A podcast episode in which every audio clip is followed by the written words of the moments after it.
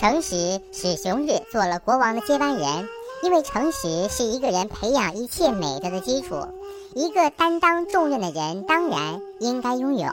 请听故事：手捧空花盆的孩子。手捧空花盆的孩子。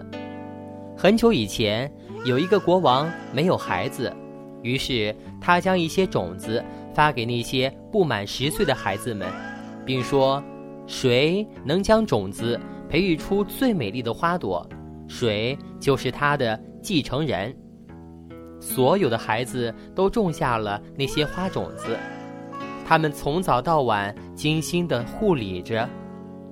有个叫熊日的男孩，他也整天用心培育花种。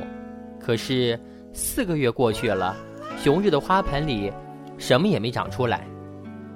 国王观花的日子到了，熊日捧着空花盆来到王宫，大家都笑话他。熊日抽噎着说。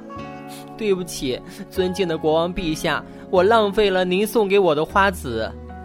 国王听了非常高兴，他对大家说：“熊日就是我的继承人，因为我给你们的那些花籽都是被煮过的，他们根本不可能长大。